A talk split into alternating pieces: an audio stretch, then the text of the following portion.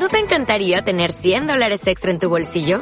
Haz que un experto bilingüe de TurboTax declare tus impuestos para el 31 de marzo y obtén 100 dólares de vuelta al instante. Porque no importa cuáles hayan sido tus logros del año pasado, TurboTax hace que cuenten. Obtén 100 dólares de vuelta y tus impuestos con 100% de precisión. Solo con Intuit TurboTax. Debes declarar para el 31 de marzo. Crédito solo aplicable al costo de la presentación federal con TurboTax Full Service. Oferta sujeta a cambios o cancelación en cualquier momento. Hola, bienvenidos y bienvenidas al podcast de Ciclismo Evolutivo. En el episodio de hoy tenemos la suerte de contar con Sergi Escobar. Sergi fue doble medalla de bronce en los Juegos Olímpicos de Atenas y campeón del mundo de persecución individual en, 2004. Eh, bueno, bienvenido al podcast. Hola, buenas, gracias. bueno, Sergi, pues todo un honor tenerte con nosotros y quiero aprovechar, la verdad, para preguntarte todo lo posible sobre una disciplina que, en cierta medida, por qué no decirlo, es desconocida en España, ¿no? Sobre todo la gente ya sabe que ve el Tour de Francia, pero no lo saques de ahí, ¿no? O sea, todo lo que sea otras mm. modalidades prácticamente no tenemos ni idea.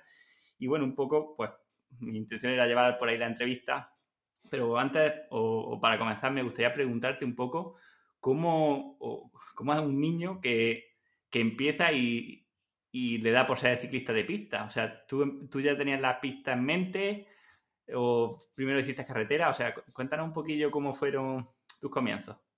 Bueno, tiene un poco de todo. Uh, evidentemente, la primera vez que me duermo igual tenía 12 años, pero lo vi, lo vi sin ciclista, porque fui, fui con el colegio allí un día adentro, pero ni bici ni nada.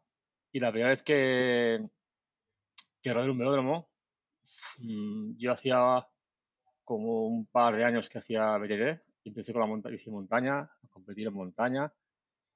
Era el boom, del, el boom de la BTT en los años 90, 92, 93, que empezaba todo el boom con la Copa Grundig y pues estuve en las revistas, ves a los corredores y, y de, de compras una mountain bike con 17 años y bueno, pues quieres te empiezas a comprar revistas, el bike, el, el, la, la que había en esa época y, hace PTT y compite PTT.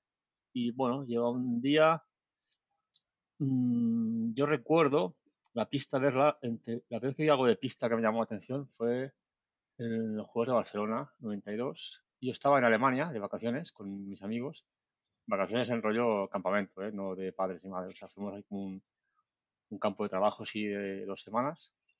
Yo tenía 16 años y me acuerdo que cuando estábamos en la terraza de un de un bar que, nos íbamos en, autobús al día siguiente para casa, para, para España, ver justo eh, el kilómetro de el kilómetro de José Manuel Moreno y ganar, ¿no? Entonces me quedo, sí. Fue la primera vez que vi una carrera de competición en, televisión, creo. Y me impresionó un montón, ¿no? El, material, la bicicleta, la gente diciendo y tal. Pero bueno, eso fue una, digamos, casi una anécdota, ¿no? Fue el primer contacto visual y, a nivel de, de impresión personal. Luego, pues bueno, yo hacía mi BTT, corría mis carreras de BTT cuando podía. Y lo típico que te dice, no, para mejorar el fondo tienes que hacer carretera porque vas a mejorar, no sé qué. Bueno, pues, ni, tenía ni entrenador ni nada. Iba, iba más o menos allí a, lo que escuchaba y a lo que me decían. Pues entonces me compré, ahorré, ahorré trabajando, me compré una bici de ruta y salí a, a ruta a entrenar. Claro, entonces, ¿qué pasa? Te juntas con, con ruteros entonces eran ruteros para mí, y entrenabas con ellos, estabas a subir puertos, te picas con ellos, y bueno, total que en mi ciudad hay un velódromo, por suerte, y ellos decían, no, a la tarde vamos a entrenar a la pista. Yo digo, ¿a entrenar a la pista a la tarde? Y digo, hostia, velódromo.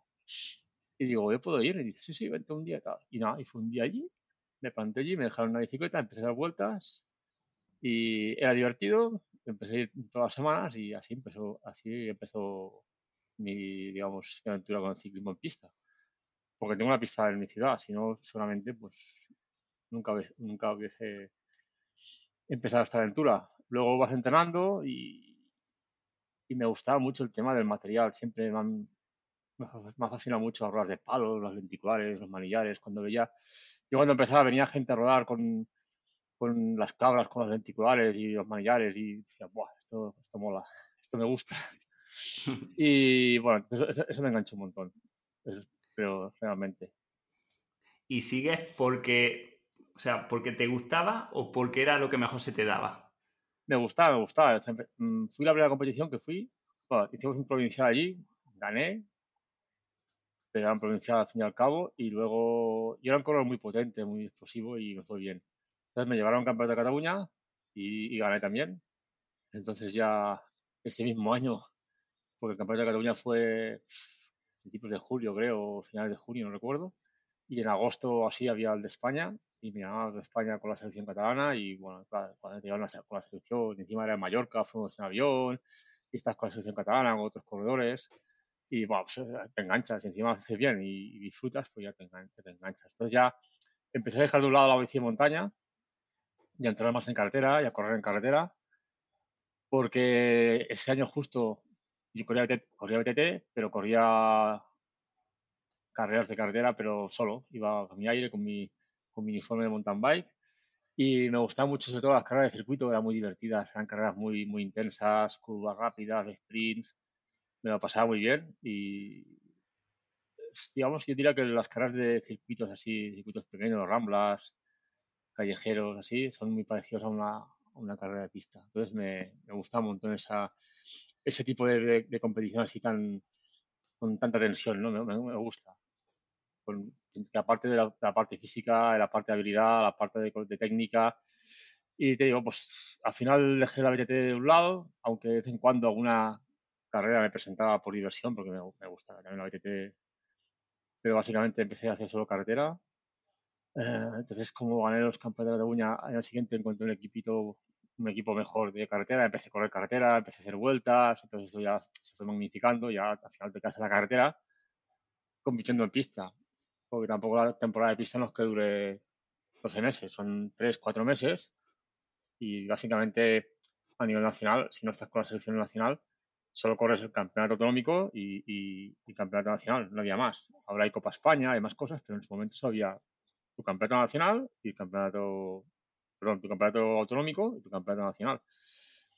Eh, fui un par de años al, un par o tres años al campeonato nacional, terminé ganando y entré a la selección nacional. Entonces, cuando, entras a la selección nacional, pues ya es muy diferente, concentraciones, copas del mundo, ya entras en, un, en circuito de otra liga, ¿no? Entonces ya, si encima te gusta y encima tienes resultados y te vas de viaje por el mundo y compites con los mejores, pues eh, es imposible no, no engancharse. ¿eh? Me parece alucinante esa mezcla de disciplina entre pista, carretera y mountain bike, porque siempre estamos acostumbrados a ver eh, ciclistas que hacen carretera y pista, o carretera y mountain bike y ciclocross, ¿no? Pero como que entre la pista y la mountain bike es, una técnica bastante diferente, ¿no? Y no, no suele haber tantos ciclistas que hagan la, todos los, los, palos, ¿no? Como, como hacías tú. Sí, bueno, porque yo empecé con la BTT, me, compré una BTT y empecé con la BTT y era el boom de la BTT. Me acuerdo que cuando yo empecé en el 93, 4, 5, había carreras de BTT todos los fines de semana en todos lados, en todos los pueblos. Entonces, claro, empecé con eso y corría, me divertía, tenía mi grupo de amigos y el club.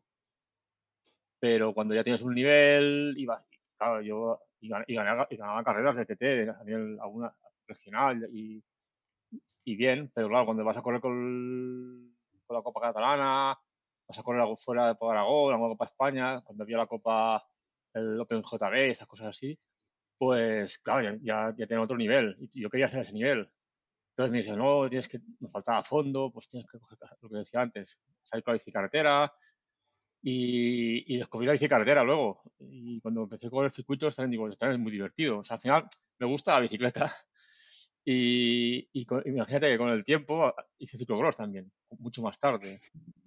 O sea, porque al final es divertido. O sea, me gusta competir en bicicleta en, cosas que me diviertan, ¿no? Y, y todo, me, todo me divierte a su manera. Me divierten las carreras de montaña, me divierten las carreras de ciclocross a su manera, y me divierten las carreras de pista a su manera, y me divierten las carreras de todas, o sea, en general. O sea, creo que al final, si te gusta lo que haces, pues bueno, lo haces con, es más fácil, ¿no? Hombre, seguro. Pero yo lo pienso y lo veo tan difícil, cambia tanto la geometría, ya el piñón fijo a, desarrollo normal, la forma de tomar las curvas, en fin, es tan, tan diferente. Sí, pero, al final, pero al final, a ver, es dar pedales y tener una forma física. Al final, mm, si ves ahora lo que está de moda, ves a Van der Poel, ves a Philippe, gente que viene de ciclocross, que con una carrera de ciclocross ahora y el mes que viene te dan una clásica de Copa del Mundo. Al final es, yo creo que esa flexibilidad, digamos, flexibilidad o adaptación a la bicicleta, yo creo que te hace un corredor más, ¿cómo te diría? Más evolutivo, ¿no? O sea, te da esa capacidad de, adaptarte a la situación. Porque, por ejemplo, no es lo mismo correr una carrera llana con abanicos, eh, todo el rato sentado en el sillín, ahí en la cuneta haciendo vaciador, que una etapa de repechos que estás a mitad de carrera de pie, la bicicleta, subiendo y bajando repechos. Entonces, esa capacidad de adaptación yo creo que es importante y realmente y he visto gente solo hacer cartera, cartera, cartera, cartera, chavales muy jóvenes. Y, y después, claro, la carretera también tiene sus, sus situaciones. Hay, hay, carreras que son con muchas curvas, que no hay mucha técnica, hay carreras que son un aburrimiento, hay carreras que hay mucha subida o carreras que hay mucha rompepiernas.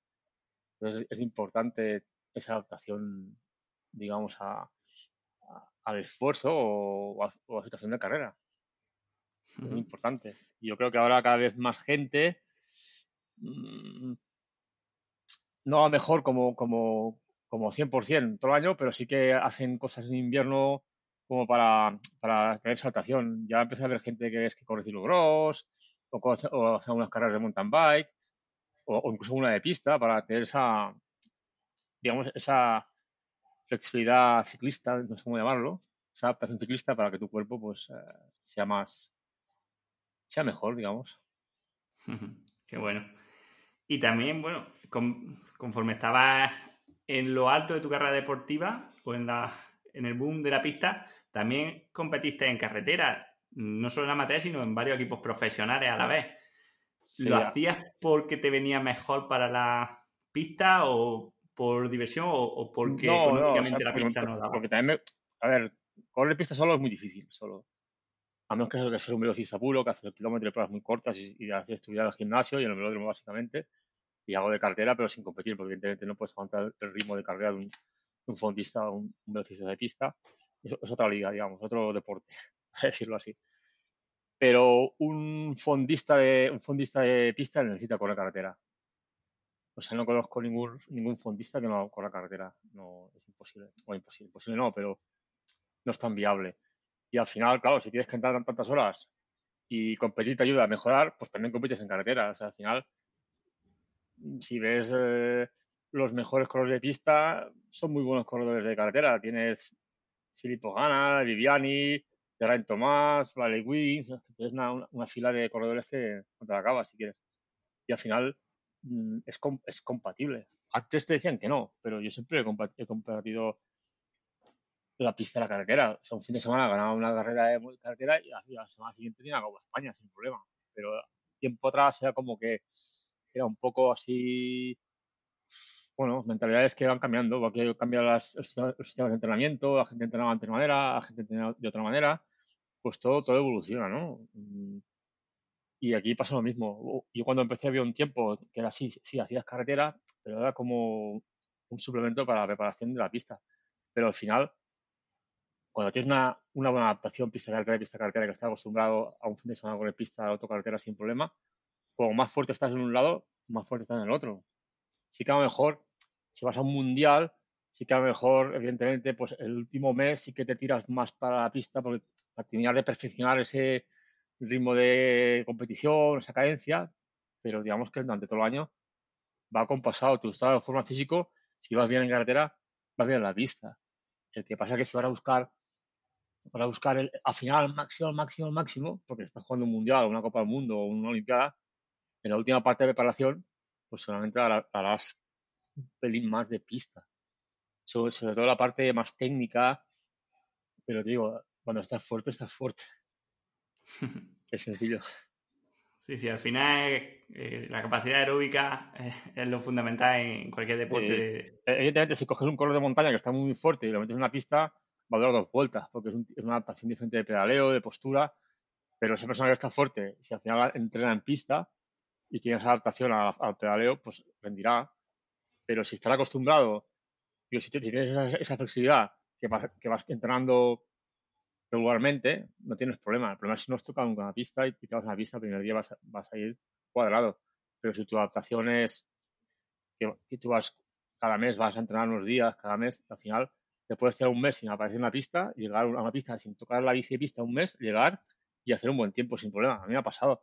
Yo recuerdo preparar Copas del Mundo, irme a entrenar a, a altura, allí en el velódromo, en una montaña, estar allí dos o tres semanas haciendo series con la, bici, con la o con la bici de ruta, llegar el, martes al velódromo, rodar un par de horas el martes y el miércoles y hacer una serie el, viernes y, ganar la serie de persecución con un buen tiempo. Porque ya tenía una adaptación previa de, años que vas entrenando. Evidentemente, si no has tocado una bici pista en tu vida, eso no va a ser posible. Y si lo, y si lo haces es que es, un, un crack de la hostia. Pero es como digo, tú ves a Vanderpool, a esta gente que corren el ciclocross un día y a la semana siguiente te corren la Copa Mundo, porque tienen esa adaptación, porque llevan años haciéndolo. O sea, corren el ciclocross y a la semana siguiente corren de carretera. Están acostumbrados a los dos tipos de esfuerzo y no hay problema. Evidentemente, coges un corredor que solo, solo haga ciclocross y lo puedes agarrar de, carretera, de, un, monumento así, y, y va, a pasar puta seguramente. Y al revés, coges un corredor que esté en plena forma de carretera y lo metes en una carrera de ciclocross y técnicamente pues lo va a pasar fatal seguramente. Y el tipo de esfuerzo es, muy diferente. Pero si estás acostumbrado a hacerlo durante mucho tiempo, esa adaptación es mucho más fácil. Sí, sí, vamos, ya lo hemos visto también este año con Filippo Gana, que ha hecho el, giro, entero, también el Iteruez, por ejemplo, y, muchos otros, ¿no? Y bueno, Pidoc, no, no, ha hecho el giro, pero vamos todo el año con, con carretera y fíjate. Sí, los los perfectos. Sí, sí, ahora parece que también la gente se obsesiona excesivamente con la especificidad, ¿no? De hacer en el entrenamiento exactamente lo mismo que en la prueba cuando realmente lo que interesa es mejorar los, pues, los parámetros fisiológicos y, hombre, por supuesto, pues está adaptado a, la posición o a, las características de la prueba. ¿Cómo, ¿Cómo, era tu entrenamiento así? Por ejemplo, ¿cambiaba en exceso desde cuando preparabas las pruebas de carretera? a ese mes previo a la prueba o a esos Juegos Olímpicos? ¿Cambiaba en exceso? ¿Nos podría decir un poco cómo era así a grandes rasgos? A ver, eh, cambia un pelín la parte específica de técnica, de postura y la intensidad de las series. Cuando estás, cuando la Copa del Mundo y el Mundial son unos cuatro meses, son una Copa del Mundo cada mes y el Mundial. Son, básicamente cuatro meses. Cinco con el Campeonato de España, si hace una competición más por ahí. Pero tú entrenas carretera, mmm, yo entrenaba mucho, sobre todo para los contrarrelojes, entonces hacía series más largas, de fuerza, y cuando iba de cara a la pista, las, acortaba un poco más, pero más intensas. Es un poco, porque al final son cuatro kilómetros la persecución y es como un prólogo, y son, son cinco minutos, cuatro o cinco minutos a, muerte. Regulando, porque ¿entiendes? si a muerte, aunque sean cuatro kilómetros, sea muerte, te mueres un kilómetro, pero dando el máximo en esos cuatro kilómetros, esos cuatro minutos y pico. Eh, entonces era adaptación un poco la, cadencia, entrar con la cadencia un poco más alta y las arrancadas paradas sobre todo también, porque piensa que en carretera siempre vas avanzado y nunca sales de parado y menos con, un desarrollo tan fijo y tan duro. Es lo que tiene la pista, el, que, no tienes, no puedes cambiar de marcha ni dejar de pedales. Entonces eh, se trabaja mucho la potencia, se trabaja mucho la arrancada parada, eh, para mi caso, para, para la persecución y series más más cortas que las que hacían en, preparando las, las contrarrelojes o, o, las, las carreras en sí, cuando hacían largas en su vida, lo que fuese. La diferencia es más cortas, más intensas y, trabajar también para el caso de mi prueba, que era la persecución, la, arrancada parada, porque evidentemente arrancar de parado al todo, si no estás acostumbrado, cuando llevas 500 metros, eh, explotas como un, un lobo. tienes que, lo tienes que preparar. Yo creo que es cuando alguien va a la pista y corre una persecución, si no lo han entrenado, donde el fallo más grande que tienen todos es, el primer kilómetro, porque es cuando, cuando hace justo un minuto que has arrancado y tu cuerpo no está acostumbrado a ese esfuerzo de estar quieto con una estaca allí en un, starter y con un desarrollo de 9 metros, salir parado y empezar a dar pedales y piñón fijo, o sea, que no puedes dejar de pedales. Y luego o sea, arrancar, ponerte una cadencia muy alta de 115, entre 100 y 120 y luego mantenerla saliendo de parado. Entonces, ese es el esfuerzo, digamos, diría yo, más específico de la persecución. Sí, quizá lo más difícil, ¿no? Porque no sé si creo que también hay gente, ¿no? imagino que tú, que, hasta os aprendéis de memoria la secuencia de sonidos, ¿no? De, la salida para no perder ni, un momento ni adelantarse, ¿no? Sí, al final lo escuchas, tantas veces que te ya te sale, te sale dentro. O sea, son, cinco segundos en la cuenta atrás. Hay dos pitidos de diferente sonido y los tienes muy interiorizados y no hay problema. O sea, te puede pasar una vez, dos, a la segunda ya ya no te pasa más ya aprendes, se entrena igual que otra cosa y evidentemente no, si puedes ganar cero, tres décimas, pues las ganas, ¿no? O sea, tienes que sacar, son eso que es tan famoso últimamente que se escucha las ganancias marginales, ¿no? Tienes que rascar donde sea, pero si rascas en, todos lados una décima, al final es un segundo, ¿no? Y un segundo es mucho.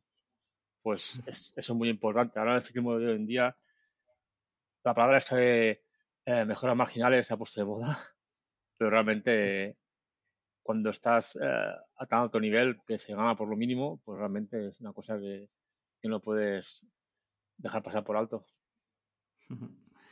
Yo fíjate que de cadete hice una concentración y unos campeonatos de España de pista y, y, me quedó eso grabado, lo de la salida, porque me adelanté un poco, o sea, fui a apretar un poco antes de que la máquina liberase la bici y cuando la liberó me quedé que, que no podía rebotaste. moverla. rebotas, rebotas para atrás y tienes que arrancar. Si, si te adelantas es, fatal. Casi es mejor retrasarse que adelantarse. Porque adelantarte, rebota el cuerpo para atrás, entonces se abre y te coge con la inercia de tu cuerpo a tu espalda y te pierdes más tiempo. Sí. Pero es, es, es una cosa que se entrena. Evidentemente, a nivel nacional pasa mucho porque, claro, esa máquina no, no la tiene cualquiera. Hay, en España la puedes contar con una mano o con dos y claro, poder entrenar con una máquina de estas es muy difícil. Y al final aprendes a... Yo aprendí a base de competir, porque yo la primera vez que vi una máquina de estas fue en el Campeonato de España. O sea, me plantaron allí y me dijeron, duras cinco, pips, el último sales. Y bueno, pues yo lo que hice, me planté allí la máquina un rato a ver cómo salían los demás y dije, vale, creo que lo voy a hacer bien, más o menos. Y más o menos me salió bien. Pero evidentemente, si no te lo han explicado nunca, allí pierdes medio segundo en, nada, o sea, sin darte cuenta, con un, fallo muy tonto, pero son cosas que después cuando compites a nivel nacional, a nivel mundial, como todas las competiciones funcionan así, y a base pues, de años te acostumbras. Pero realmente, si eres muy novato, es una cosa que te pasa factura. Y hablando de ganancias marginales, mm, ¿qué mejora ha ido viendo a lo largo de tu carrera deportiva que han incidido en la disminución de los tiempos o cuáles crees que han sido las más importantes, las que más han hecho que, bueno, que hayan disminuido los tiempos y que ahora, por ejemplo, pues estén rodando en, 10 segundos menos prácticamente? Ha cambiado mucho material. Nosotros todavía cogimos, sí, había, era la era de carbono, pero bueno, hacer un cuadro de carbono enseña que sea más rápido. Tienes que hacerlo bien, bien aerodinámico, bien pensado. Y al final yo cogí una época que si era todo carbono era muy, muy, muy aero, ¿no? muy estilizado, pero tienes que ver si es realmente rápido. Ah, yo, en, 2000, en 2004 piensa que todavía habíamos con los pedales antiguos, los pedales Look Delta, o sea, no sé qué, diferencia, ¿no? O sea, no existían ni los pedales, ni los, ni los, ni los, los eran los Delta, que eran pedales de aluminio macizos que pesaban una, una, una tonelada. Entonces, no existían los reglamentos cerámicos, eh, no se iba mucho, iban cuatro equipos al turno del viento, se corrían con desarrollos muy pequeños, ahora cada vez se pone más desarrollo, más desarrollo, se baja mucho la fuerza de resistencia, antes era todo base de cadencia, pero la cadencia al final tiene una situación crítica de fatiga que no que se adelanta. Y bueno, pues entrenando se ha dado cuenta que es mejor un pelín menos de cadencia. Cuando hablamos un pelín de cadencia es que no pensamos en Armstrong subiendo o, el, inglés, el Froome subiendo los puertos con esa cadencia de 90 a 100. No, tenemos de 125 a bajar a 120. O sea, son cadencias muy altas. Se ha bajado un poco la cadencia, se ha mejorado la, fuerza absoluta. Ha entrado mucho el material. Ahora se gasta mucho dinero en, en manillares, es más casi más, más caro manillar que la bicicleta en sí o sea, más caro mallar que el cuadro entero, las ruedas, eh, cerámicos, tubos de viento. Ha mejorado mucho el material, tema de la ropa, las licras. Eh, se gasta mucho dinero, muchas marcas en túnel de viento, en a ver qué, qué licra, cómo hacer las rayas de la licra, dónde ponen las costuras. Son cosas que, bueno, al final son ganancias, lo que decía marginales, te puedes tú puedes ir con un buzo a correr de 100 euros, lo puedes comprar en la tienda, o, o comparte un buzo que vale 1.500 euros. Y te dicen que y ganas un segundo y medio. Joder, 1.500 euros por un segundo y medio. Pero que un segundo y medio vas a ser quinto a ser primero en un mundial o sexto. O sea, al final, claro, si, si el buzo te gana un segundito, los cojinetes cerámicos te ganan medio segundo, si estos nuevos tubulares de grafeno que antes eran normales y de grafeno ganas tres décimas, empiezas a sumar, a sumar, si bajas cinco segundos, bajas cinco segundos. Y al final, es lo que digo yo, la, la, aerodinámica es exponencial. Como más rápido vas, más se nota. O sea, yo eso, a veces veo, yo he estado haciendo triatlones unos años ahora, por diversión, y veía gente con, con bicicletas con, con auténticas máquinas de, de matar, que digo yo, o sea, ruedas de palos delante, venticulares, cascos aero, y sacaban media de 33. Yo decía, es que no te, no, te compensa llevar todo ese material para sacar 33, porque llevas un exceso de peso y una postura incómoda que no te va a hacer ganar. No te va a hacer ganar. Yo digo, si tú llevas ese material, si tú puedes ir a 30 por hora y usas ese material, a lo mejor te pones a 31. Pero un tío que, hace, que va a 50 con ese material se pondrá a 56. O sea, digamos que es exponencial. Entonces, claro, como más rápido se va, todas esas ganancias marginales se, se van, van creciendo. Sea, si tú vas a, si en vez de 50 vas a 60, ¿cómo diríamos? Si tú pones un casco, un casco nuevo, especial, túnel de viento, que si a 50 te pone a 52, a 60 te pondrá a 63 y medio, por ejemplo. Entonces, como más ganas, más mejoras. Digamos que es, es lo que tiene la, la, dinámica. Si tú vas sumando muchas mejoras, esas mejoras se van alimentando, o sea, son exponenciales. Mm. No lo bestia, pero sí que se nota. Y te digo, solo en materiales de textiles, en cascos, eh, cogientes cerámicos, claro, es que imagínate, a, a la velocidad que vamos, los vatios que se mueven, pues, rápido se mejora un montón, rapidísimo. Claro, al final cuanto más rápido va, más vatios salvas, porque menos vatios necesitas para ir a esa, a esa velocidad. Y bueno, al final lo que tú dices, te estás jugando, pues no sé, en cinco décimas a lo mejor el oro de la plata, ¿no? Es que... yo, he perdido, la plata de un mundial por 0-0-13, imagínate. 0-0, o sea, dos ceros delante. O sea, esos son, son, 3 centímetros, son 3 centímetros. Igual si hubiese, si hubiese usado una mejora marginal que en ese momento no conocía, pues igual hubiese hecho plata, porque hubiese entrado a la final directa y en vez de hacer bronce hubiese hecho plata. Pero bueno, las cosas evolucionan como todo. Los Fórmula 1 corren igual y cada vez les ponen los motores más pequeños, pero cada vez corren más.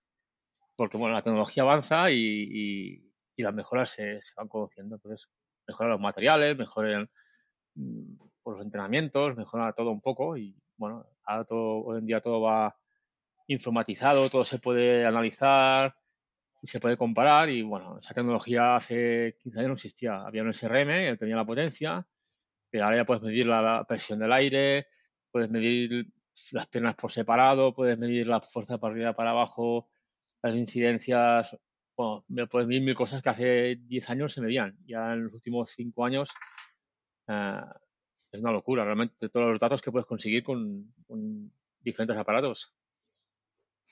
Sin duda. Bueno, vamos a hablar un poco de este 2004, ¿no? Que creo que quizás sea el año más importante donde consigues, bueno, no sé qué fue primero, si el Mundial o, la, los Juegos Olímpicos. Mundial, Mundial. El Mundial, el Mundial. Primero quedas bueno, campeón mundial, no sé qué se siente contra qué, imagino que estabas contra los mismos rivales que luego te ibas a medir en los Juegos, ¿no? Sí, más, sí, más o menos. A ver, fue... Yo siempre he sido un color de paso a paso, ¿eh? yo veo gente que dice, yo voy a los Juegos Olímpicos, yo voy a ser campeón del mundo, o yo, quiero ser. No, a ver, tranquilos, paso a paso. Yo cuando, cuando fui al campeonato de Cataluña, digo, a ver si, a ver si hago medalla, y gané. Y luego fui otro año al campeonato de España y, y al primero hice tercero, y luego gané. Pero no, no pensaba en ser campeón del mundo, pensaba, hostia, a ver si puedo ir algún día llegar a un nivel alto y, y llegar al equipo nacional y poder correr por el mundo. No pensaba en ser campeón del mundo. Vas paso a paso. Luego te, te va al mundial, haces sexto, hostia, sexto. No, sexto no está tan lejos del podio. Venga, tú te, te animas tú mismo. Al año siguiente haces quinto.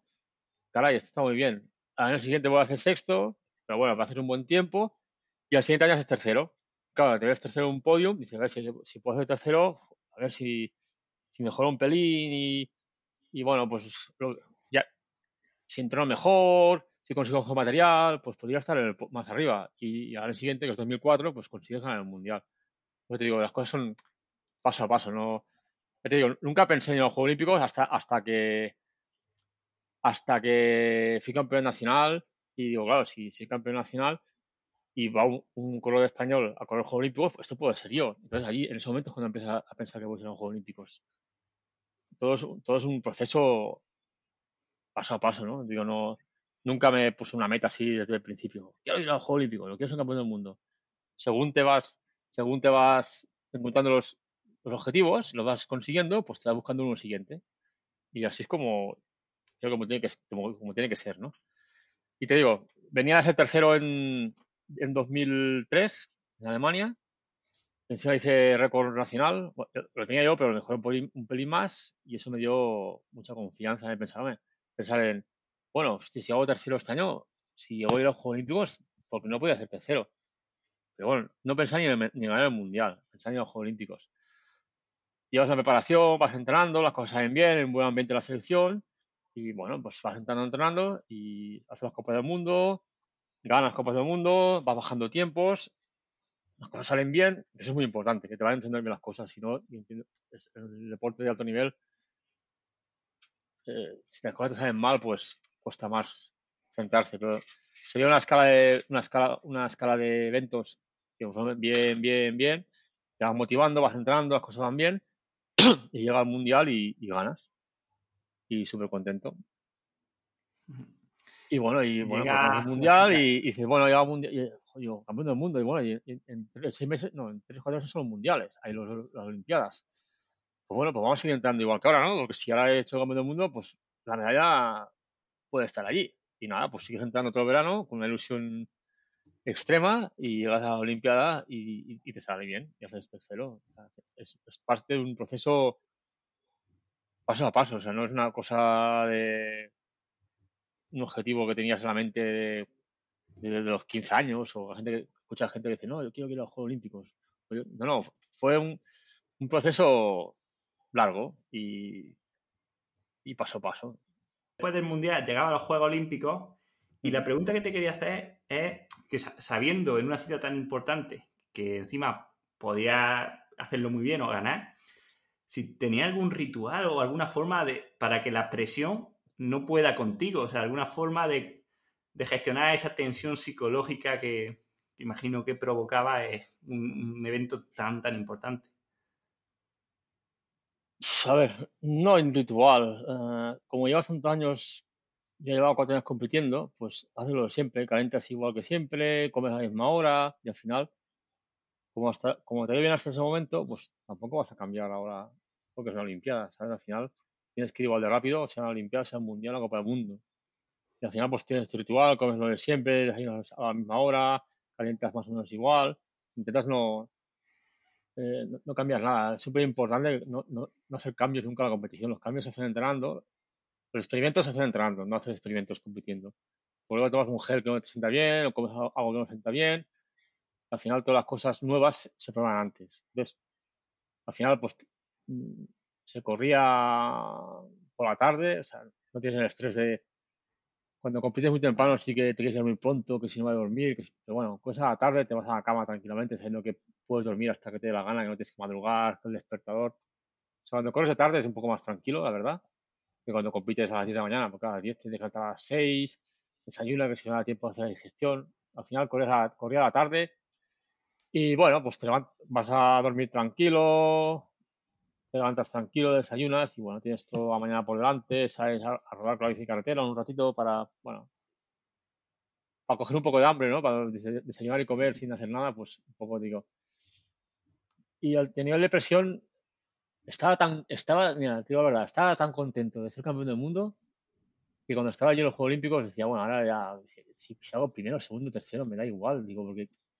yo mi, primer objetivo, o sea, mi meta anterior del, paso a paso ese que te decía antes, era cuando fui tercero, digo, a ver si puedo ser un día campeón del mundo. Y lo, y lo conseguí año siguiente. Entonces, me sentía tan, me sentía realizado que creo que la presión no, no era tanto.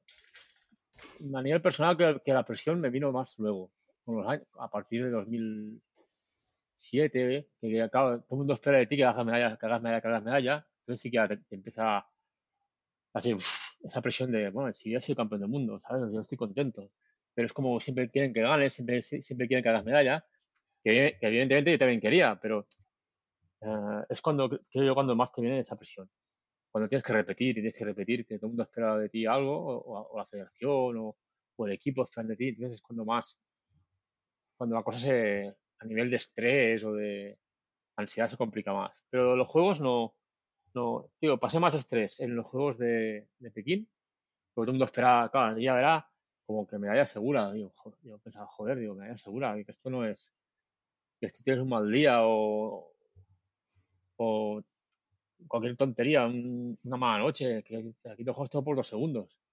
O sea, un segundo y medio. Y hice noveno, pero se hacía un segundo y medio menos, hacía tercero. O sea, imagínate. O sea, por, por, un segundo y medio no, entré en el podio. Entonces, al final, mm, lo pasé a nivel personal, de estrés y de ansiedad, lo pasé peor en, en, Pekín que en Atenas. Muchísimo, muchísimo peor. en Atenas era mi primera Olimpiada, Ah, todo nuevo, conocía gente nueva, había otros deportes, o sea, e-, era, los Juegos Olímpicos son tan, tan especiales, tienes tantos estímulos externos, ves, pues vas a comer a, comedor y, comes con Ian Thor, y luego te encuentras a Rafa Nadal, y luego a Pau Gasol, y claro, estás todo el rato tan entretenido que te olvidas casi de, de, competición, ¿no? Ya te digo, veníamos de, venía de ganar el Mundial, veníamos a hacer bronce en equipos, y veníamos todos tan contentos que, creo que esa, no teníamos esa presión, no la teníamos, la verdad. La teníamos, la que toca, pero no, no ese estrés que puedes tener cuando te juegas a lo mejor, no sé cómo decirlo, claro, a mí no me ha pasado, que ha ganado cinco medallas, están que gane la sexta, la séptima o que rompas 40.000 récords, ¿no? Digo, disfruté tanto los juegos de, de Atenas que no, no, tuve la sensación de, un momento de, de, de estrés. Te diré, te diré más, cuando estaban calentando la pista abajo en la Pelús, estaban probando los equipos, estaban saliendo las series, había, había creo 14 series dobles, o sea, había 28 corredores, y yo salía la última, y la gente iba saliendo y haciendo los tiempos buenísimos la gente. Había gente que hacía 4.30 haciendo 4.22 y gente que hacía 4.25 haciendo 4.18. Y yo decía, madre mía, qué fuertes están todos los cabrones. Tal cual, ¿eh? Digo, digo, madre mía, digo, si con el tiempo de, el tiempo del mundial no, entro en la final ni, ni para el bronce. Y, y, claro, y otra serie, otra serie, y al final digo, digo, esta pista, digo, ya está muy rápida, digo, esta pista no puede ser que todo el mundo, todo el mundo baje 5 o 6 segundos, no puede ser. Y me acuerdo que hablé con el seleccionador y con el mecánico, digo, ponme más de rollo. Digo, me voy a jugar, digo, es que no puede ser que todo el mundo vaya tan rápido. Y me dijeron, ¿estás seguro? Digo, sí, sí, pónmelo, perdido al río. Digo, es que yo veo que, y pusimos más desarrollo y hice, el segundo mejor tiempo. O sea, realmente no tuve ni, no tuve un momento, a veces cuando tienes que hacer un cambio tan radical, estar allí, será bueno, será malo, la voy a, cagar, mejor lo dejo así, y allí no, allí no, doy ni un segundo en, en, en poner más desarrollo. O sea, faltaban para salir tres minutos y bajé la y dije a Lorenzo mecánico, digo, Lorenzo, ponme un diente más de pato que esto no es normal. Y fui a ver a Jaume, el seleccionador, digo, Jaume, digo, ¿has visto los tiempos, no? Y dice, sí, sí, digo, aquí, aquí hay que poner más desarrollo. Y dice, ¿te ves bien? Tú digo, sí, pues adelante. Y lo pusimos, no dudamos ni, ni medio segundo. Lo pusimos y yo salí a la pista, pip, pip, cinco para atrás y arranqué y, y cuando escuché, cuando pasaba por cada meta, escuchaba los tiempos de la vuelta, decía, uff, menos mal que he cambiado el desarrollo, menos mal. Pero te digo, disfrutando el momento, ¿sabes? Y cuando terminé hice el segundo mejor tiempo, que solo superado por Wiggins, pues bueno, pues ya me quedó una, digo, me deshinché, pero digo, tampoco, tampoco con ese estrés que te digo que podría tener luego, como, te contaba antes, en, en, Pekín, que claro, todo el mundo espera que repitas medalla y que hagas récords y, y, entonces y ya, ya, te, ya, no tienes 30 años, tienes 35 y las cosas más difíciles. Te digo, la Olimpiada de Atenas fue un, un campamento de verano, para decirlo, comparado con, con, con Pekín salió muy bien, eh, venías de ganar el mundial, y yo estaba, yo estaba súper contento porque eran mis primeros Juegos Olímpicos, y digo, a nivel de, de estrés, pues bien.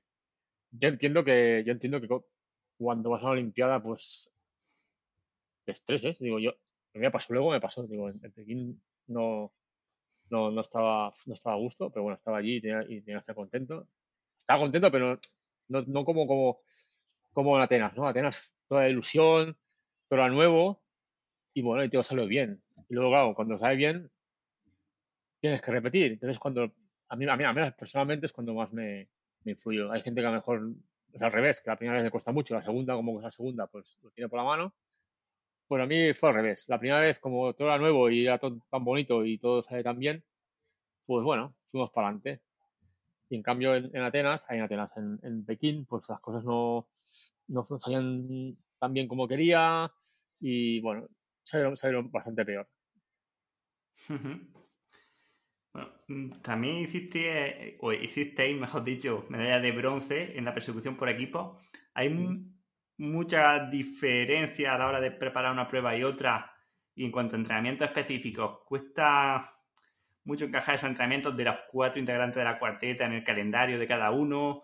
¿O con, cuánto tiempo de adelanto sabéis los cuatro que vais ahí a, a los juegos? O sea, no sé si lo veo también mm, complejo de cuadrar. A ver, eh, el tema equipo, al final es una cosa de compromiso. Mm, si tú quieres ir a los Juegos Olímpicos, pues tienes que un poco comprometerte. O sea, puedes llegar el año anterior y decir, que ir a los Juegos Olímpicos. no puede ser, porque hay tres tíos aquí que van entrando, sí, llevan entrando cuatro años. O sea, eso pasaba, antes pasaba. Cuando yo entré en la, en la selección pasaba. O sea, tú podías estar entrando dos años con la selección y llegaba un corredor nuevo, seis meses antes de la, la Olimpiada, iba a la Olimpiada. Y eso nosotros llamamos los paracaidistas. Eran corredores profesionales que aparecían a última hora y la federación les parecía que como eran profesionales de carretera y con equipos Pro Tour en ese momento, pues que iban a entrar más que ti y te tiraban la pata en el culo y entraba un paracaidista, le decía. Pero al final eh, no funciona así. Si quiero resultados es compromiso. Al final, eh, a partir de 2001 empezó a trabajar un equipo. Éramos cinco o seis personas. Siete, pon siete, pero el núcleo duro eran cuatro o cinco. Ese núcleo se fue, se fue siendo cada vez más duro y, trabajas junto, trabajas junto, entrenas junto, entrenas junto, entrenas junto y al final es, un equipo, realmente. Un equipo es cuando... O una cosa, la palabra equipo, en el sentido literal, lo tengo desfigurado. O sea, literal es que funciona. Cuando un equipo que funciona de verdad. Entonces, eso se hace a base de horas, de entrenar juntos y de, adaptarnos. Los la prueba por equipo es una prueba súper, si la has visto, en estos Juegos Olímpicos, o sea, no, puedes cometer un fallo, puedes hacer un fallo y se van todos a, a por culo, se van todos al suelo. Y, y, y, cada relevo que haces mal es una ganancia marginal que pierdes. Y son 16 relevos. Y a 60 y pico por hora. O sea, no puedes, tienes que ser perfecta. Entonces, eso se hace trabajando y, lo hace un equipo. No lo hace, ahora viene uno, se va, viene el otro, se va. O sea, es un compromiso de equipo. El equipo italiano llevan 10 años casi entrenando juntos. O sea, me parece que Filippo gana Parece gente que, llegó ayer Filippo Gana a entrenar con, los italianos y hace y va a toda hostia, ¿no? Filippo Gana hace Filippo Gana hace que entrena con la selección 10 años, es junior. Pero la gente no lo sabe porque solo lo ha conocido ahora, cuando está en Ineos, pero antes nadie lo conocía. Hasta que no ganó el Mundial de Contrarreloj, nadie sabe quién era Filippo Gana. Eso ha sido, triste. Entonces, pero Filippo Gana llevan años entrenando con el equipo, con la cuarteta italiana.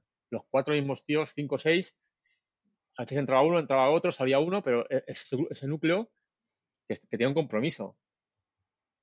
Pero Morkov igual, Morkov con los daneses iba corriendo con ellos un montón de años con, la cuarteta. Pero claro, solo era Markov cuando lanza el, sprint de, de en el, Tour. Pero nadie ha visto a Markov entrenando con la cuarteta danesa. Entonces, mm, son cosas que es un equipo, y un equipo hay que entrenar juntos. O sea, tú coges los mejores jugadores de fútbol del mundo, los metes en, en un campo a lo mejor ganan por calidad, pero, pero si ve un equipo que no son los mejores del mundo, pero han jugado todos los días, cada día 20, 20 horas, se conocen, harán jugadas, harán jugadas ensayadas y tendrán los goles. Pues aquí pasa lo mismo, o sea, tienes que ensayar la cuarteta. O sea, yo, teníamos un orden establecido de un orden establecido, que iba primero, segundo, tercero, cuarto, y yo, yo sabía cómo iba mi compañero solo para manera de moverse, porque había hecho tantas horas detrás suyo que yo sabía que cuando iba jodido se movía de una manera y cuando iba bien se movía de otra porque estaba, estaba harto de ir detrás suyo a 60 por hora. Y sabía cuándo iba a hacer un relevo o cuándo no iba a hacerlo por la manera de moverse, porque al final era una compenetración muy grande del equipo y eso, eso se consigue a base de horas y entrenamiento. No puedes juntar cuatro tíos el último día y venga, vamos a hacer una cuarteta porque no te sirve de nada. Puedes coger cuatro tíos muy buenos y dan rápido, pero si vienen cuatro tíos no tan buenos, pero con los deberes hechos, te van a ganar. Pero al final, claro, al final es para ganar una medalla olímpica tienes que hacer los deberes bien hechos y la gente muy buena. Hay que darlo todo. Y eso es lo que han hecho pues, los daneses, los italianos, los ingleses, que hacen el trabajo bien hecho, que empiezan a trabajar con chavales de 16 años y los llevan a los Juegos Olímpicos con 23, 25, 24 y llevan más horas de, entrenamiento que nadie. Y nadie, esto nadie lo sabe. Pero es una prueba que que prepararla y, y desde cuando hicimos la medalla en 2004 veníamos, todos veníamos entrenando y compitiendo desde el 99, pero hasta que se, el equipo se consolidó, fue a partir de 2001, el equipo se consolidó, empezamos a entrenar más juntos, más constantes, más concentraciones, más competiciones juntos y muchas copas del mundo, el equipo se iba adaptando, adaptando, se iba encajando y cada vez íbamos más rápidos. Y cuando fuimos al Mundial de Melbourne y luego a la Olimpiada, pues conseguimos esas, medallas. Luego, a partir de 2005, eso se fue, a, se fue a la mierda, para decirlo de una manera, y ahora entra uno, sale otro, entra otro, entra uno, entra sale otro. Entonces es cuando no hay, cuando no hay mm, las piezas no empiezan a encajar y en una prueba tan, una prueba tan especial tienen que encajar todo a perfección. Y cuando las cosas no encajan, no salen. Y desde, bueno, yo creo que desde 2000, 2007 o así dejó de encajar todo ya. Nunca encajó nada. ¿Y qué cambia en, en 2007, 2007, no? ¿Qué cambia? Bueno, cambian porque van, van entrando seleccionadores nuevos cada dos años, entre unos sale el otro, uno sale una cosa, otro sale de otra. Eh, unos tienen preferencia por unos, otros tienen preferencia por otros y, es, difícil, es muy difícil. No, ya, no, ya no había la sensación de equipo que había en 2002, 2003, 2004, 2005. 2005, por desgracia, no corrimos. Por un tema burocrático de la federación, un fallo de descomunal. Nos quedamos fuera del mundial. Solo, solo corrí yo el mundial porque era campeón del mundo y tenía mi plaza y corrí la individual. Y, imagínate, fuimos cuatro corredores, sacamos tres medallas. O sea, un regalo para la federación. Y yo corrí la persecución individual porque era campeón vigente y tenía mi plaza y, corrí y hice segundo. O sea, que soy campeón. Eso fue 2006, 2005, perdón. Pero a partir de entonces ya se fue todo atrás. De 2006 para allí, yo creo que el, concepto de equipo se, se, desintegró. Se desintegró. ¿Te arrepientes de algo de, a lo largo de tu carrera? ¿Alguna cosa que digas, tenía que haberlo hecho de otra forma? O... Hombre, claro, eso es fácil. O sea, si, supiera todo lo que sé ahora, cuando tenía 20 años, pues solamente hubiese ganado 4 o 5 mundiales. Para decirlo. A ver, no sé si me lo pasa o no, pero evidentemente yo empecé muy tarde, yo empecé a correr con 20 y pico ya y aprendí a base de hostias, literalmente.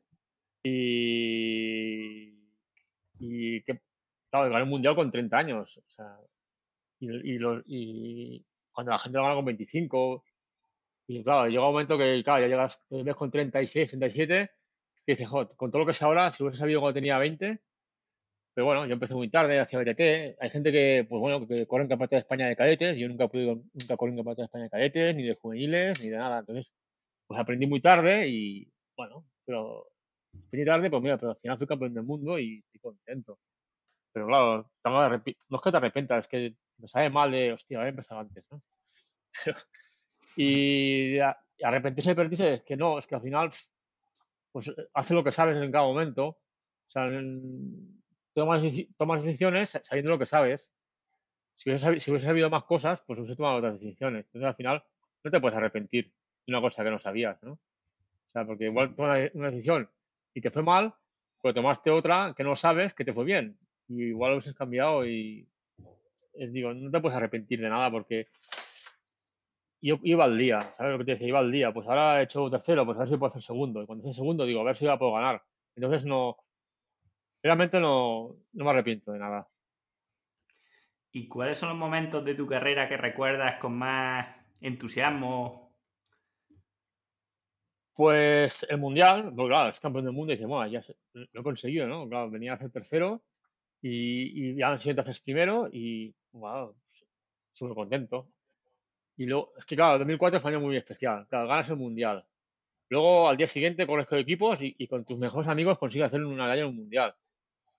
Todo genial. Bueno, te vas el verano entrenando con tus compañeros de equipo, te vas a Olimpiadas súper contento porque has hecho campeón del mundo y, y vives la nube y pum, y sacas medalla. Y al día siguiente corres con tus mejores amigos y sacas otra medalla de una Olimpiada. O sea, es una fiesta, ¿no? El 2004 es una fiesta espectacular. Luego en 2005 hice campeón, pero la fiesta se rompió porque nos quedamos sin equipo, por desgracia, por temas burocráticos de federación que no inscribió, no hicieron inscripciones como tocaba hacer, y nos quedamos sin, nos quedamos sin mundial por equipos. Y mis compañeros, pues, eh, se quedaron sin mundial. Yo pude correr, entonces la cosa se fue a, se empezó a desmarchar. Hubo cambio de seleccionador, cambios de presidentes y bueno, las federaciones al final están muy politizadas, por desgracia, y, tira más la tira más la política que la, que la, técnica, ¿no? al final, yo siempre he pensado que las federaciones, las federaciones que más técnicas, más pensando en personal técnico cualificado, y al final todo funciona a base de política. Entonces, bueno, cuando funciona a base de política, tienes que devolver favores, y bueno, los favores pues los tienes que pagar como, como sea y eso repercute la parte técnica, por desgracia. Y así, yo creo que así nos va, porque tú, yo veo otros países que tienen el mismo seleccionador hace 25 años. Y bueno, si cambian de seleccionador, si cambian es porque se jubila o porque se va a otro país porque le pagan mejor porque el tío es muy bueno y le, y le sigue el, que estaba de segundo que estaba aprendiendo de él. O sea, al final es un, es un núcleo técnico evoluciona y sigue. Aquí no, ahora llega uno, ahora llega otro, ahora llega otro, ahora este no tiene ni idea de una cosa, pero sabe de una cosa, ha llegado otro que no sabe el otro, pero sí sabe de lo demás. Y al final mm, es una especialización. O sea, que ser un especialista en esa cosa. No puedes llegar. O sea, es como si ahora me, contratan como si fuera. Ah, yo sé nadar, ¿vale? Porque me, me gusta hacer tiralones, pero lo hago por diversión. Pero es como si me, me, ficha a mí la Federación Nacional de Natación para entrenar a, los atletas de natación, porque soy campeón olímpico. Ya, sé nadar, pero yo no, tengo cojones de poderme entrenar a un, a un nadador, ni a un corredor de, 10.000, y, y, también corro 10.000, pero lo hago por diversión. Pero no me atrevería nunca a entrenar un, a entrenar un equipo de, atletismo. Pero aquí en este país hay mucha osadía y hay gente que hace eso, que sin ser un especialista en, lo suyo, tienen la convicción, la vanidad, el ego, ya como quieras, de que son capaces de llevar eso para adelante. Y con dos cojones para adelante. Y esto ha pasado durante muchos años, por desgracia. Y, así nos va. Y yo al final, yo solo puedo hablar de ciclismo, pero eso pasa en más sitios, porque bueno, eh, yo hago comentarios por ahí y, te responden otra gente, otras federaciones, y dicen, coño, pues siempre pensaba que eso solo pasaba en mi federación. Y te das cuenta que pasa en más, en más sitios. Y al final, pues yo creo que el problema principal del deporte en España es la politización de las federaciones, ¿no? Al final, o sea, no puede dirigir una federación un político, tiene que dirigir un técnico, alguien que sabe lo que hace, lo que hay que hacer, cuándo hay que hacerlo. ¿no? Cuando empiezas a uno que uno contrata a uno para que haga una cosa y ese no sabe todo y contrata a otro para que le haga otra cosa que no sabe y contrata a otro y al final todos son gastos, gastos, gastos y luego no hay presupuesto para nada, pero hay mil, personas a cargo, pero nadie, nadie sabe. Entonces, yo creo que tiene que cambiar la mentalidad del Consejo Superior de Deportes y, hacer un giro a las federaciones y empezar a, trabajar bien. Hay federaciones que trabajan bien, ¿eh? Yo no desconozco todas las federaciones, pero bueno, ves, solo, por resultados ves que hay federaciones que tienen que funcionar, porque si no, no tienen esos resultados. Pero cuando hay federaciones que tienen resultados muy buenos y cada vez van a peor, incluso desaparecen del, del, mapa olímpico, y aquí pasa algo. Entonces, bueno, a mí, me da mucha tristeza ver esas cosas, pero no está en mi mano ya al final. O sea, yo ya en su día lo intenté, pero bueno, mm, yo no soy político, soy técnico y, y hasta que no cambie la mentalidad, pues mm, así vamos a quedar. Sí, sí. Bueno, no estaría mal tenerte a lo mejor como técnico o como encargado ahí. Pero sí que entiendo lo que dices, ¿no? Y al final no es un tema de recursos, sino de la gestión que se hace con ellos, ¿no? Es como la sanidad. O sea, si el problema no es el dinero que se invierte, sino en qué se invierte.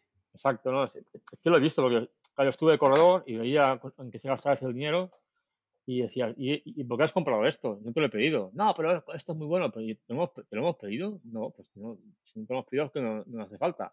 Pues han gastado 50.000 euros en una cosa que te hemos pedido. Y cuando necesitas una cosa que te, que te urge, que no hay dinero. Digo, ya, porque te gastaste 50.000 euros en una cosa que no te pedí. Y me da que, me hace falta esta otra cosa, no hay dinero porque te la gastaste. Pues cosas así me han, me pasado siendo corredor y me han pasado siendo técnico. Estudio dos años de técnico de la federación y, y, y había situaciones absurdas de, toma 12.000 euros para una concentración, pero tienes que ir a Mallorca. Digo, pero no puedo ir a Valencia. No, tienes que ir a Mallorca. Digo, ya, pues con 12.000 euros, si voy a, si voy a Mallorca con 12.000 euros, solo puedo estar cinco días, porque me cuesta un pastón los billetes de avión, la furgoneta en el barco, y si voy a Valencia, con, con 12.000 euros tengo 15 días de concentración. Y te dicen, no, tienes, pues si no vas a Mallorca, no, te damos el dinero. Y tú te quedas con una cara de, a ver, o sea, si no voy a Mallorca no me das 12.000 euros, y si voy a Valencia no me los das, pues sí, pues, pues te, tienes que ir a, Mallorca cinco días en vez de 15 a Valencia, que te cuesta la mitad. Claro, lo mismo a un hotel en Mallorca que a un hotel en Valencia. Lo mismo el viaje, los gastos de viaje de los corredores de ir a Valencia que irte a, que irte a, irte a Mallorca, porque un vuelo, un vuelo de Bilbao a Mallorca vale 300 euros. Y un coche de, los gastos de un coche de Bilbao a Valencia valen 100 euros. Entonces, claro, cuando tú te encuentras esas cosas y, luchas y luchas y no, hay salida, y dices, bueno, pues, pues no entiendo por qué no puedo hacer una concentración en Valencia, por qué me obligas a ir a Mallorca. Digo, si para mí es más fácil ir a Valencia, porque tengo que ir a Madrid, coger todos los trastos, cargar una furgoneta, irme a coger el ferry a Valencia, coger el ferry, llegar al puerto de Mallorca, descargar todos los trastos otra vez en el velódromo, volver a cargarlo, o sea, déjame entrar en Valencia, por ejemplo, ¿no? Pues por cosas, por cosas como esta hacen que, bueno, pues, pues uno pierda las ganas de, trabajar, ¿no? Claro, aguantas un año, aguantas dos años, y encima ha pagado, y al final, pues, lo mandas a todo, lo mandas a la mierda, hablando en- claro, porque dices, así no se puede trabajar. Y encima, pues siempre la gente, joder, vaya mierda de equipo que no ha hecho ni los 10 primeros. Y ya, pero es que es normal, es que, ¿qué vamos a hacer si no podemos entrenar?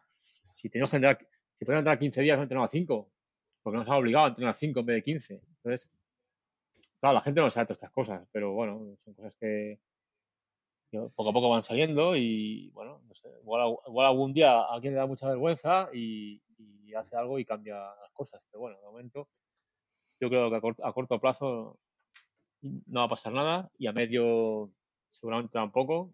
Y espero que algún día, pues, pues viendo los chavales, al menos a, largo plazo, pues, pues cambien las cosas y, y esas cosas no pasen. Pues sí, esperemos. Y es que, como dices, muchas veces los intereses de los corredores no son los mismos que los intereses de los federativos o de los políticos. Mientras que uno puede tener intereses deportivos, otro, su interés puede ser, bueno, aparentar que, que se hace más que, más que hacer, ¿no? Yo también lo he visto en equipos donde no, hay, no había dinero para bici o bicis malas, no había dinero para avituallamiento y el director cada año un, un coche nuevo para que para parecer que el equipo tiene, tiene potencial, ¿sabes? En vez de darle lo mejor Exacto, a los pues, O sea, al final. Yo sé, yo- por ejemplo, yo sabía, yo cuando estaba en la federación, sabía el presupuesto de la federación, lo sabía, pero no, mm, bueno, no sé, no se fían o no quieren fiarse o quieren tener el poder, el poder del dinero. Pero yo, yo con ese dinero, yo, o sea, era poco, pero si lo optimizas, que a mí me gusta mucho la palabra optimizar, me encanta, optimizar las cosas. O sea, optimizar es sacar el, mejor rendimiento de una cosa. Si tú optimizas las cosas, pues, pues el problema es que aquí no optimizamos nada. O sea, tú tenías, ejemplo, un recurso de 100.000 euros y, de esos 100.000 euros optimizabas 25.000. O sea, estabas tirando a la basura 75.000 euros. Entonces, si tú tienes 100.000 euros y los optimizas, puedes sacar mucho rendimiento. Pero el problema es que eh, en la federación siempre ha habido poco o mucho o medio o normal dinero, pero siempre ha estado mal optimizado en el rendimiento. Mal optimizado. Te, puedo- te voy a hacer un ejemplo. O sea, eh, todavía era corredor, ¿eh? Eh, pues bueno, todo el, mundo, todo el mundo quiere entrar en altura, pero tiene un precio entrar en altura. Tienes que viajar, dormir hoteles, ¿no? Entonces, entonces, en España en altura, pues bueno, como te vayas en invierno, pues, ¿qué vas a hacer? Te vas a ir a Sierra Nevada allí a, a esquiar porque va a hacer un frío de cojones, ahí no puedes entrenar.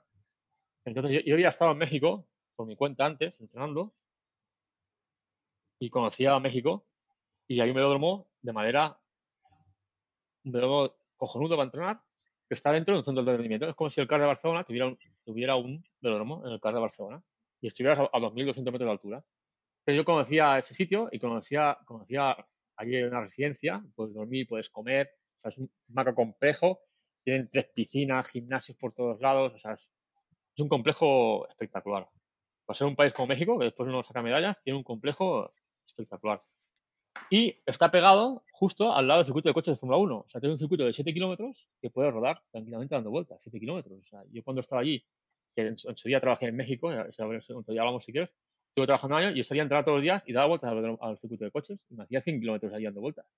Al final eran 14 o 15 vueltas, que tampoco es tanto. Pues había una especie de convenio, porque yo me enteré cuando estaba en México, entre el Consejo de Deportes Español y el, y el mexicano. Entonces, había la posibilidad de ir allí gratis, de estar allí hospedados gratis. O sea, el único costo eran los vuelos. Entonces yo en su momento hablé con el seleccionador y dije, oye, podemos ir a entrar a México gratis. Tenemos la Copa del Mundo en Colombia, que está al lado. O sea, pues vamos a México, entrenamos 15 20 días gratis y de allí vamos a Colombia. Y luego lo mismo, repetimos otra vez, lo mismo, pero en la Copa del Mundo en México. Digo, si, tenemos gratis dormir en México, vamos a México dos semanas antes, aclimatarnos a altura, es gratis y vamos a correr. O sea, no tenemos que ir a, a a Mallorca y luego ir a México a competir, si podemos estar ya en México antes. Y más un país donde estás a 2.000 y pico de altura. Pues en su momento lo gestionamos y fuimos, y fuimos gratis. O sea, optimizamos el dinero. O sea, solo, pagamos billetes de avión, nos ahorramos el dinero de los, de, los hoteles de, Mallorca, y encima la paliza de vuelo de llegar a, llegar a México cuatro días antes con un jet lag de ocho horas. O sea, cuando llegas en el país dos semanas, te aclimatas en jet lag y te aclimatas en altura. O sea, es optimizar los rendimientos. Pero llega un momento llega un momento que, pues el ejemplo este que decía de, mayor que Valencia, que no te deja optimizar lo que tienes. Y cuando no te deja optimizar lo que tienes, entonces tienes el 50% de tus recursos reales. O sea, tienes, tienes 100.000 euros, pero no tienes 100.000, tienes 40 o 30. Entonces la cosa se, es cuando va para atrás, para atrás. Y a partir de 2006, 2007, pues toda esa capacidad de optimizar las cosas se fue al. Porque al menos, teníamos poco, pero sabíamos gestionar. Pero llegó un momento que ya ni así. Y, es, bueno, dejamos de ir a los Juegos Olímpicos de Río, no hemos ido a los Juegos Olímpicos de Pekín, y a Pekín, perdón, de Tokio, y a tres años vista ir a los Juegos, Olímpicos de Francia, yo creo que no. Vamos, si tengo que apostar ahora, apostaría Bitcoins, que está muy de moda. A que, no vamos tampoco. Que no van a ir, seguro. Que van en, en la Madison, en el Omnio mejor, pero con, con, con, el, con el ritmo que llevan ahora, con el ritmo, con la mentalidad que llevan ahora y con el dinero que hay ahora, no, lo veo. Porque estamos tan, tan, tan lejos de los, equipos de, la, de que entran en el corte de los Olímpicos, tan lejos que, que lo veo, vamos. Digo, apostaría seguro que no. entiendo que ese viaje a México no fue el que te quedaste sin competir, ¿no? No, ese fue otro. Eso fue más tarde. Este fue, este fue el equipo nacional. Cuando yo fui a México fui solo fui solo a una Copa del Mundo y porque quería, hacer, ah, quería hacer mi récord y fui por mi cuenta. Y fui antes, competí allí y de allí me quedé unos días más después de competir y de allí me fui a Colombia a hacer la Copa del Mundo, que se fue en 2009. Esto que te explico es de 2007, 2008, lo de cuando fuimos a, a cenar, el Centro Nacional de Rendimiento, que es en México, era una cosa que nos salía gratis y podíamos ir en su día, porque había un convenio los mexicanos venían aquí a, hacer entrenamientos, donde fuese, y nosotros íbamos allí. Era como, tú me, me coges aquí y te cojo allí. Era una cosa que también era ideal, o sea, es, ideal. O sea, compartir más con un país como, un país como México, que tenemos el mismo idioma, no tenemos problemas de comunicación, nos conocemos, ¿sabes? al final hay que sacar ventajas de, de cualquier sitio. Y a mí era, eh, para mí era, era ideal ir allí. O sea, yo si, si yo ahora fuera, que no quiero ser, seleccionado nacional, iría a entrenar allí un montón de veces. Porque estás a 2.000 metros, porque cuando tienes, cuando tienes una competición en el continente americano, mira, ahora recuerdo exactamente, fuimos dos veces. Una, competíamos en Colombia, creo, o en México, y la segunda competíamos en Los Ángeles, en Estados Unidos. Pero ¿qué pasa? Es la misma franja horaria. Tiene la misma franja horaria Los Ángeles que México. Entonces, claro, si tú, vas a, si llegas a México, perdón, a Los Ángeles, tres días antes de la competición, llegas reventado. Pero si vienes de México, que encima el vuelo de Los Ángeles, México, son dos horas y media, y llevas entrando 15 días en México a 2.000 metros, misma franja horaria, has entrenado a altitud y te vas a competir a, Los Ángeles, yo cuando fui subcampeón del mundo de Los Ángeles, venía de México también. Estaba en el equipo de Jeff Balears, corrí Vuelta a Mallorca, corrí la de Almería, estaba muy fuerte ese segundo, corrí Vuelta a Murcia, pero ahí me puse pues, la gripe, pero bueno, o sea, corrí Vuelta a Murcia, terminé la Vuelta a Murcia el, no sé qué día, si era mm, jueves y el viernes cogí el vuelo y, me, fui, me iba a México.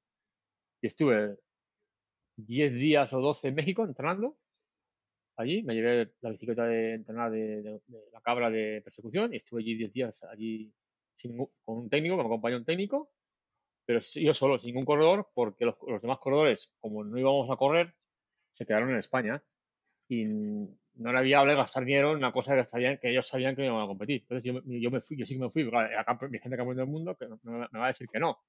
Me fui a México, estuve entrenando y hice su campeón del mundo luego, a cabo de 10 días. Pero el equipo nacional viajó a última hora, a última hora, por si acaso al final la UCI nos perdonaba la vida, dejaban correr el equipo nacional, no nos perdonó la vida y bueno, pues fueron de vacaciones.